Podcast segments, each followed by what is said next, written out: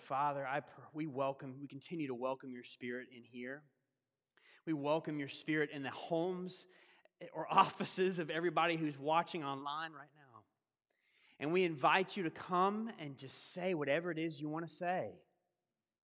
Lord, because we, we are not simply declaring who you are, but in declaring who you are, we are also changed. And we invite you to come change us to make us like you in the ways that you have designed us to be. So we open up our hearts and we say, because we know who you are, we trust you. And we trust you to do and say not what limits us, but what sets us free to be who you called us to be. In Jesus' mighty name, and everybody said, Amen. Well, good morning, everybody. We, we get to close up uh, this series called Getting Back to the Why today, um, where the last several weeks we've looked at what is God's purpose, His why for our lives individually, and then we've been applying that to our church, to our work, to our friendships, to our families. And the more we've been in this series, the, the reason why we've done this series is because purpose really matters. And that's never been more obvious to me since having kids. Now, eh, many of you know, Shelby and I have three young kids between the ages of four and seven. And one of the joys of parenting is being able to watch them grow up and figure out how the world works. But you know how it is. When we're learning how things work, we don't always get the purpose behind things. And I'm realizing, well, that kind of matters. Sometimes it doesn't matter all that much, though, right? You know, if my kids turn kitchen pots and pans into helmets and shields. It's just fun, right? No big deal. Sometimes it matters a little bit more. Not too long ago, one of my daughters thought a bottle of perfume was actually hair detangler spray, and she used a lot of it. As a result, her hair was still tangly, but she smelled fantastic, right? But again, not a huge deal. Sometimes it really matters. Purpose really matters. One of the things my kids love to do is draw and color pictures and then hang them up throughout the house. And normally, we love to encourage this kind of creativity, and they take scotch tape and stick it to the walls wherever they go. Well, one week, their whole two minute long search for tape didn't come through, and so they settled for glue instead. Trading one sticky thing for another, purple glue became the new wall adhesive of choice. Now, to be fair, the glue bottle does not say do not use on walls. Maybe the creator didn't think that was necessary. but it did say disappearing purple. But we have now learned as a family that disappearing purple, so it's supposed to become clear after it dries, only applies to paper, not walls. Purpose sometimes really matters, doesn't it? And in what we're talking about today, purpose especially matters. On this Valentine's Day, we're talking about God's purpose, His why behind marriage. Marriage gets a bad rap in our society today. it gets a bad rap. But I want to make a point today that the reason why marriage often gets a bad rap in our society is not because there's something wrong with marriage. Instead, I'm going to explain how our society at large has misunderstood the purpose behind marriage. And as a result, it's not been cute, but it's been quite damaging. And then we're going to look together to say, okay, why did God create marriage? Because we see that the Bible is serious, brutally realistic about marriage, while also painting a glorious vision for it. And then, last, in our brief time together, after, after looking over the purpose of marriage, we're going to reflect on what does this practically mean, not just for those who are married or engaged here, but also for those who are not married. What does all of this mean for us? But as we dive in, before we do, actually, I want to plant a couple sets of verses in our minds that we'll then unpack here in a little bit. But I'm going to start just Genesis chapter 2, verse 24 25, where marriage was first created. Genesis chapter 2, verse 24. Therefore, a man shall leave his father and his mother and hold fast to his wife, and they shall become one flesh. And the man and his wife were both naked and were not ashamed. All right, hold that in your mind. Now, let's look at Ephesians chapter 5, verses 31 and 32. Therefore, man shall leave his father and mother and hold fast to his wife, and the two shall become one flesh. This mystery is profound, and I'm saying that it refers to Christ and the church. Now, I'm going to pray.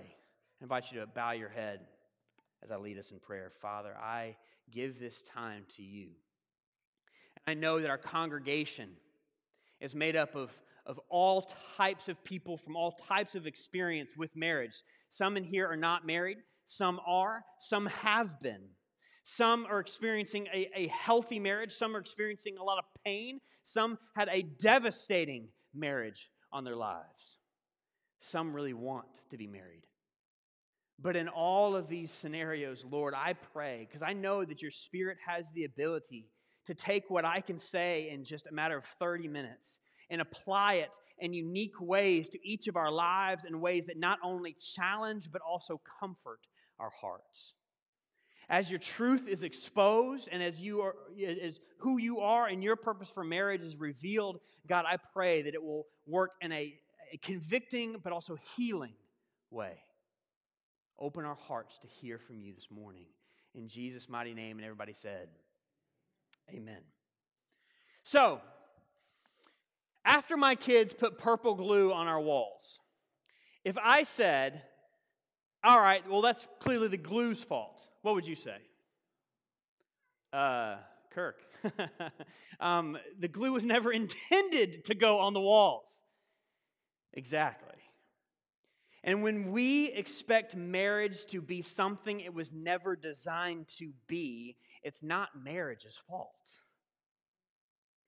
So, this, prepping for this message, I was doing a fair amount of research, and I came across several surveys that at first were very encouraging because I saw that, hey, the divorce rate in our country is down.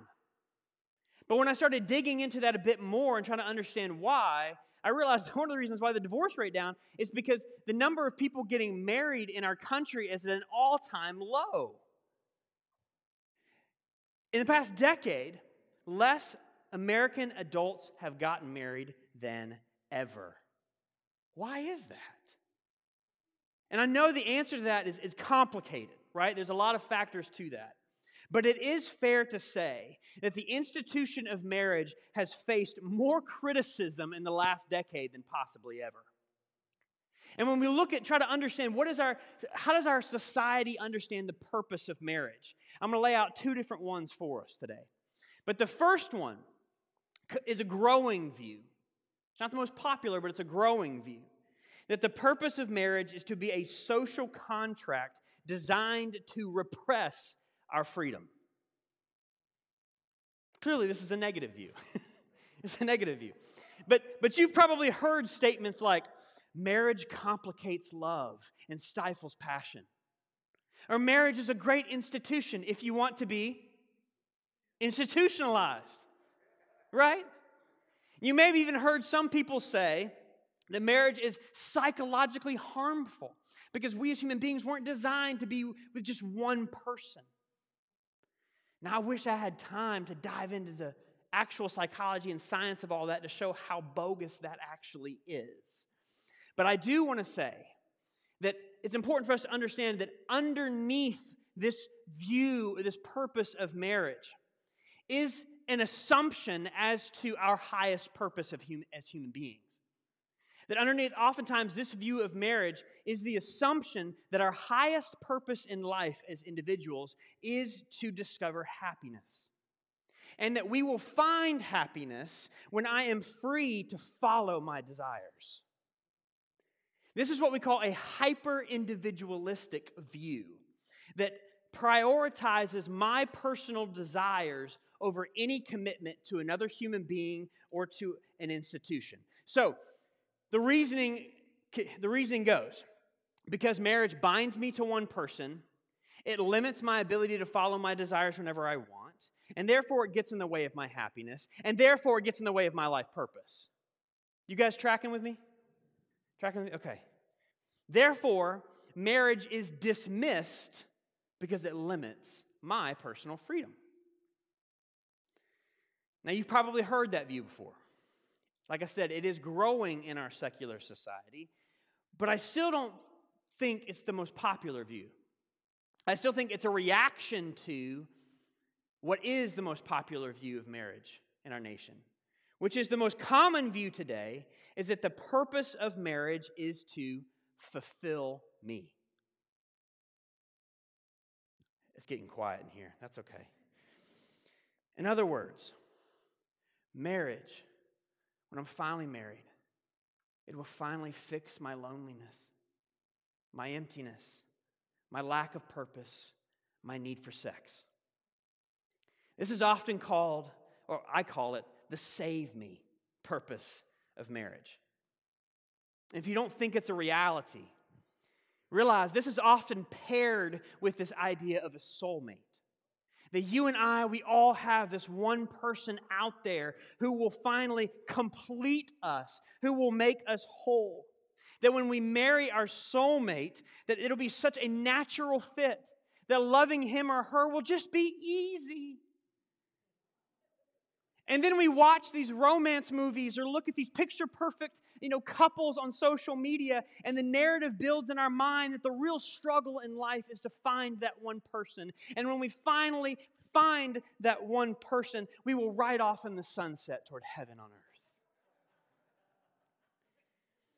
Now, I don't mean to ruin everyone's Valentine movie night tonight.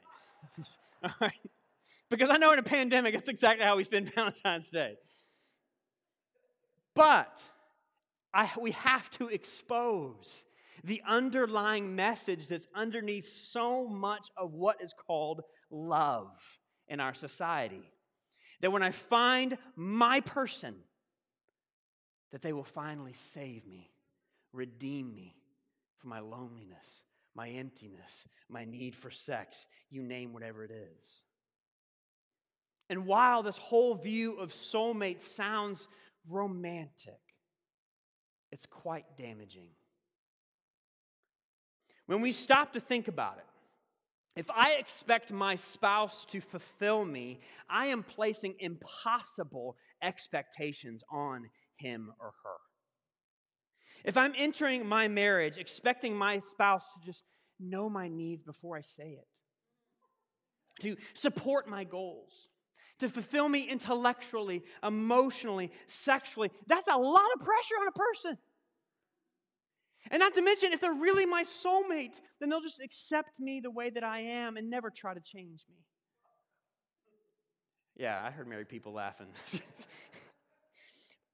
but this, you know, this mindset sets us up for some tough days and some tough arguments. Because we come to realize that only Jesus can fulfill us, can complete us. But when I have this expectation for my spouse and I'm dating, it means that either I'm going to just keep on dating until I find Mr. or Miss Perfect, or I'm going to prop up the person I am dating to be someone that they're not. So if you're dating, I want to ask can you fulfill the expectations that you have for your spouse? That's a good test to see if they are quite outlandish or not. And if I carry these expectations for my spouse, it may not be right away, but years down the road into a marriage, when you finally realize that your spouse can't fulfill you, we start wondering well, did, did I fall out of love? Or maybe this person wasn't my soulmate after all.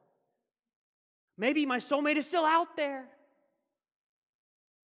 And all of a sudden, our mind starts wondering, or maybe there's something wrong with the institution of marriage. Can you see how we end up back at the other purpose of marriage? That it represses our freedom. But really, we've expected marriage to be something it was never meant to be. And like putting purple glue on walls, we create a mess when we misunderstand the purpose of marriage. Okay, so what is the purpose then? We cannot allow our fear, our past pain, or Disney to tell us what the purpose is. So we go to the creator of marriage himself to show us what is the purpose of marriage. See, if God created marriage, then we look to his word to lay out its highest purpose for us. As its creator, he sets the vision, the, the purpose for our marriage, not us, not Disney. As the creator, he's the one who regulates what marriage is, not to limit our freedom, but that we might enjoy marriage within the purpose that he has for us. And so we realize that when we look at the Bible, we don't have to read very long before we start to see a vision of marriage. It's actually just the second chapter of the Bible. It talks about marriage but definitely not in the way that our culture does.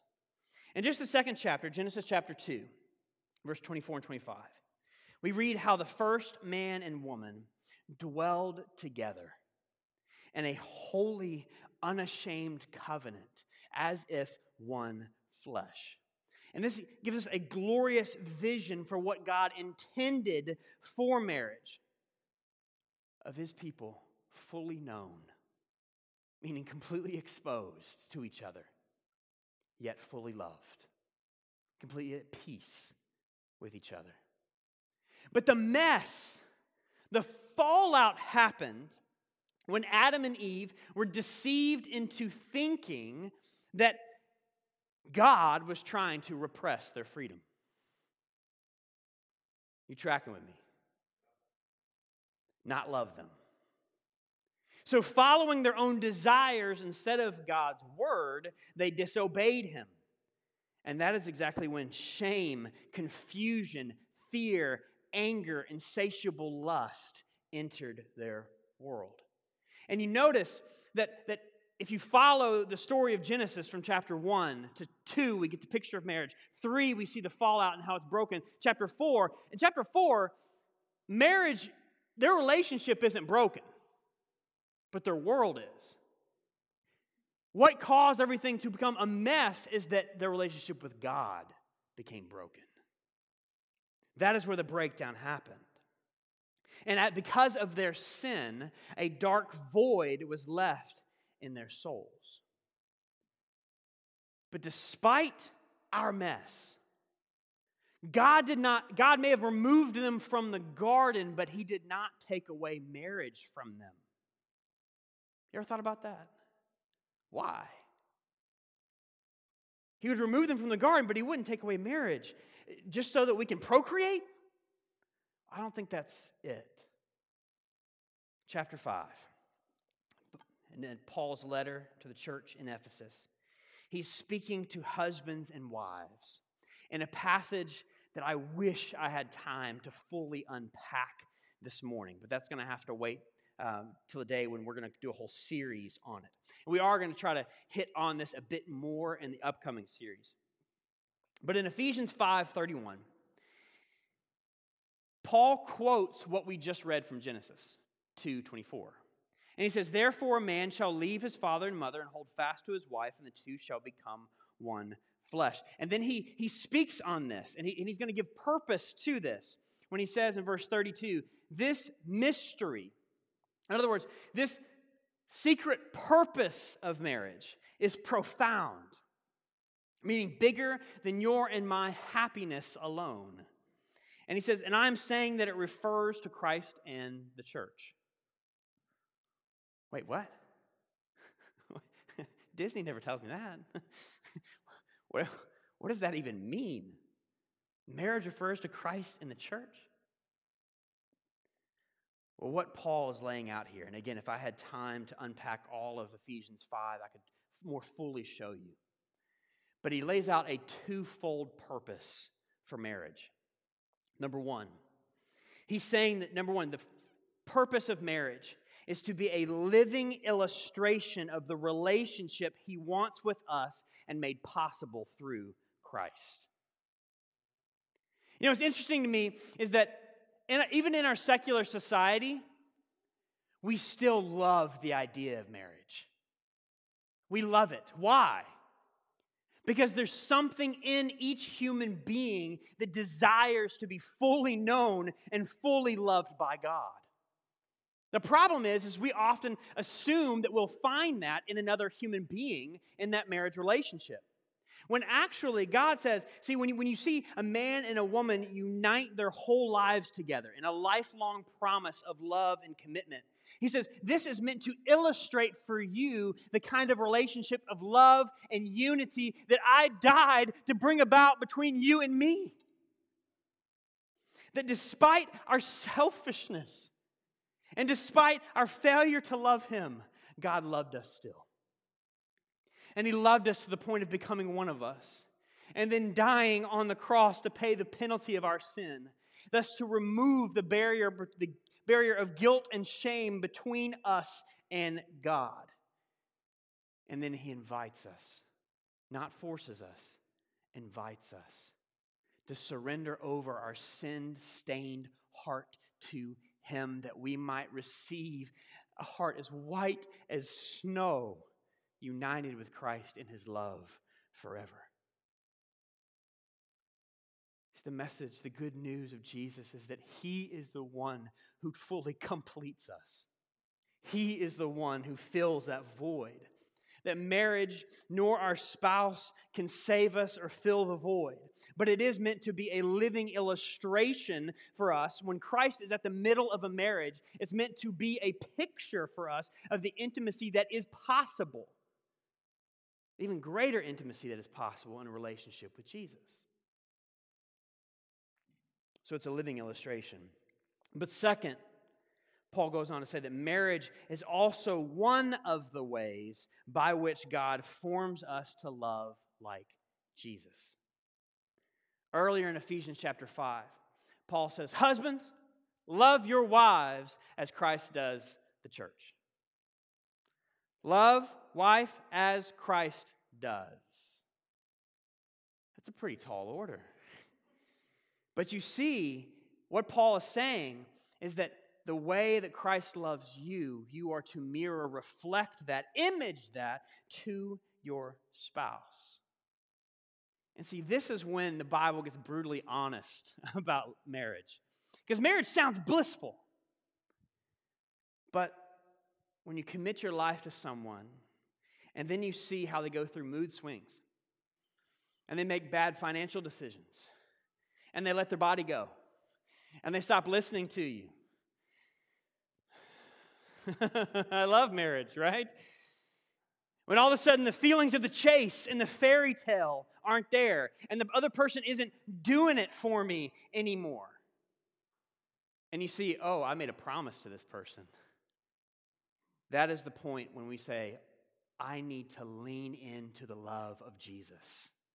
The marriage is wonderful and beautiful, but sometimes the only way that you and I are going to get through certain seasons in a marriage is by getting to know the love of Jesus for us, that we might then show that sacrificial love to our spouses just as He loves us. It's a transforming institution. So, according to Scripture, the purpose of marriage is to be a picture of the relationship Christ wants with us. But it's also one of the ways He forms us to be like Him. But what does that now mean for our dating and our marriage relationships today?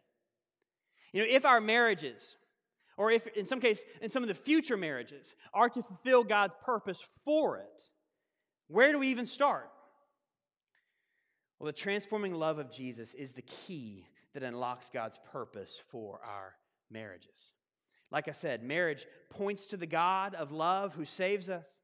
And then at the same time, God uses it as one of the ways He forms us to be like Him. So I just want to give what I call three just practical outworkings of what that means for our relationships. Number one, we cannot give Jesus' love to our spouse if we don't know it for ourselves. So many marriages want to work the couple wants to make it work, but they're trying desperately in their own human love to figure out how to love the other person. Or I've seen a lot of marriages where you have one spouse just dragging the other one along. Come on, let's do this. And please hear me, I'm not speaking to your spouse right now. or your bo- boyfriend or girlfriend. I'm speaking to you. I'm speaking to me. Men, I especially want to challenge you here. I especially want to challenge you. Are you growing in your faith?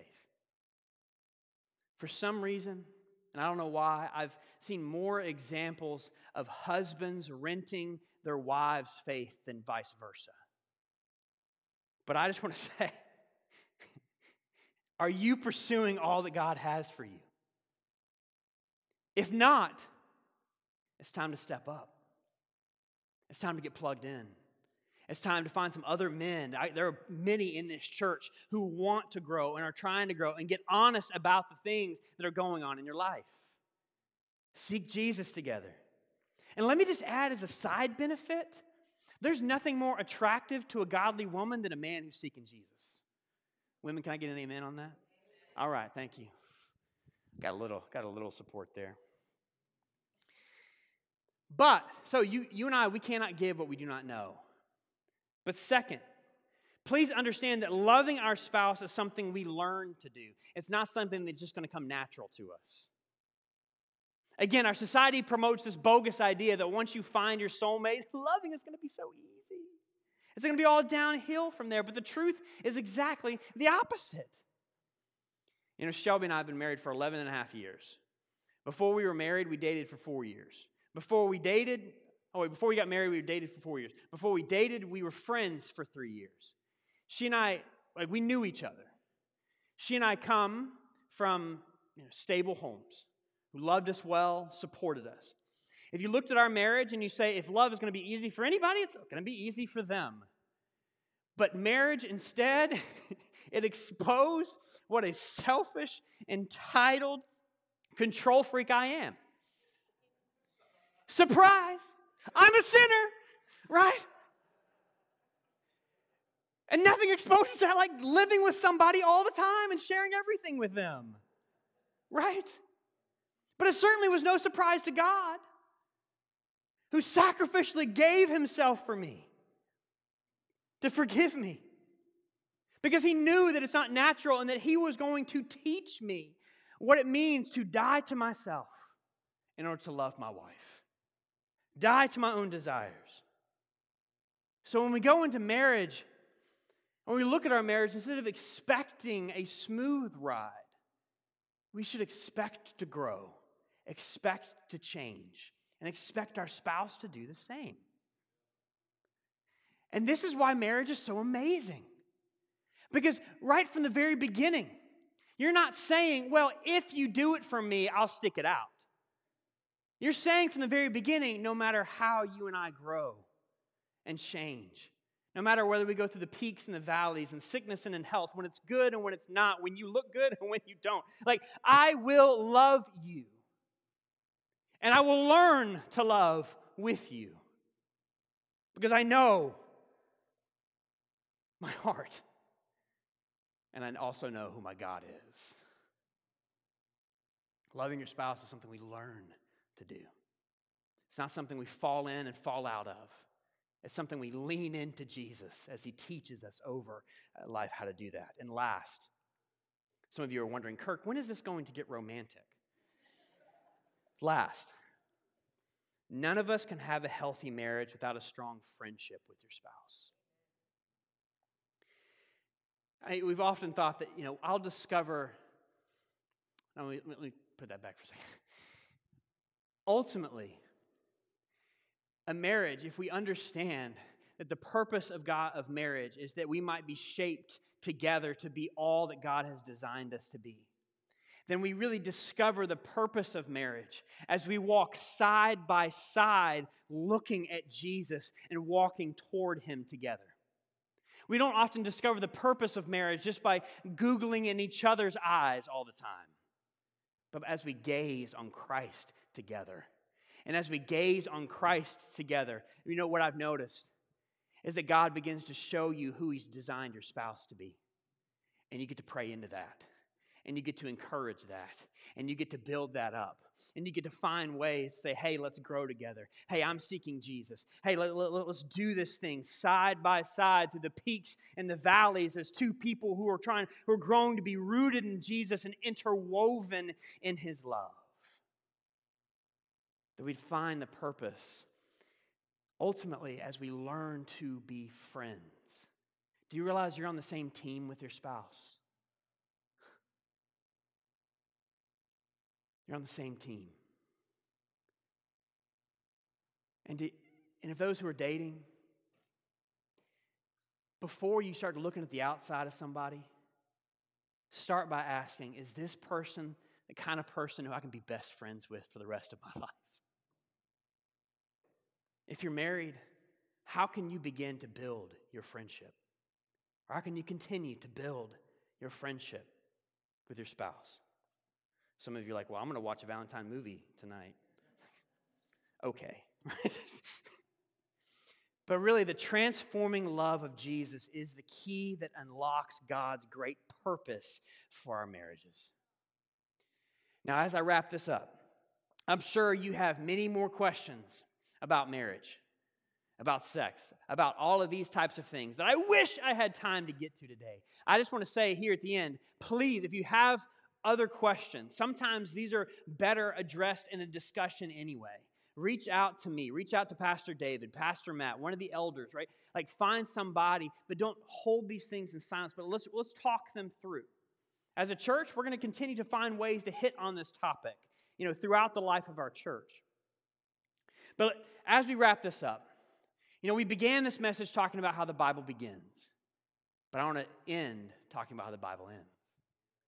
And one of the most beautiful things about Scripture is the Bible not only begins with marriage, but it ends with one.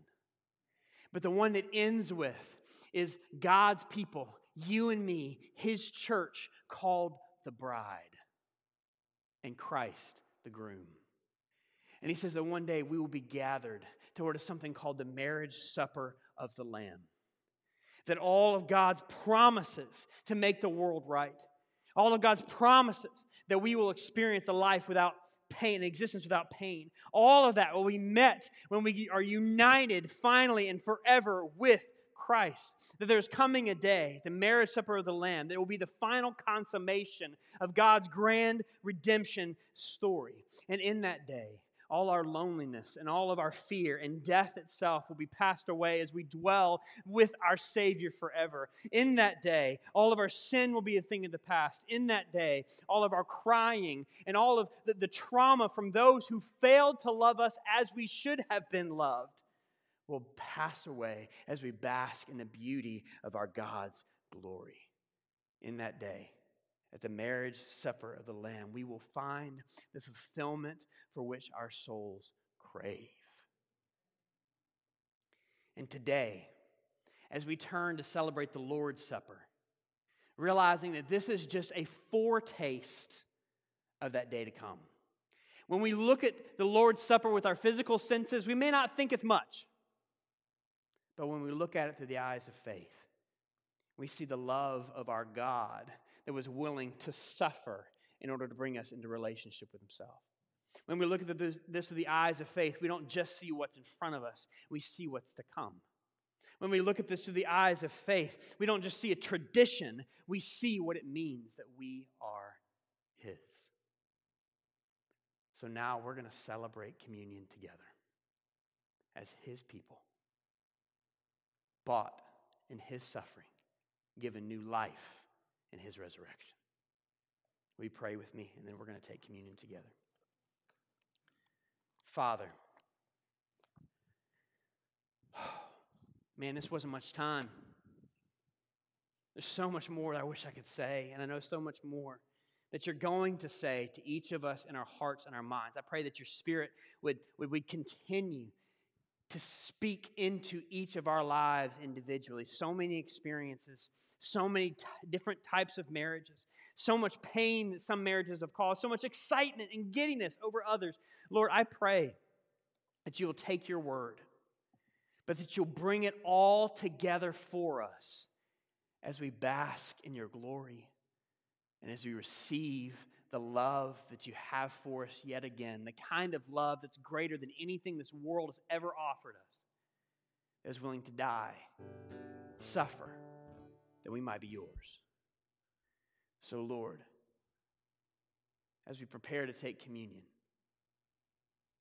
if there's anything that we need to confess to you, if there's any unforgiveness or bitterness we harbor in our heart toward anyone else, God, I pray that we would confess that, that we might receive this with a full heart of gratitude. Take a moment just to be silent right now and let the Lord speak to your heart and confess anything that might be between you and Him.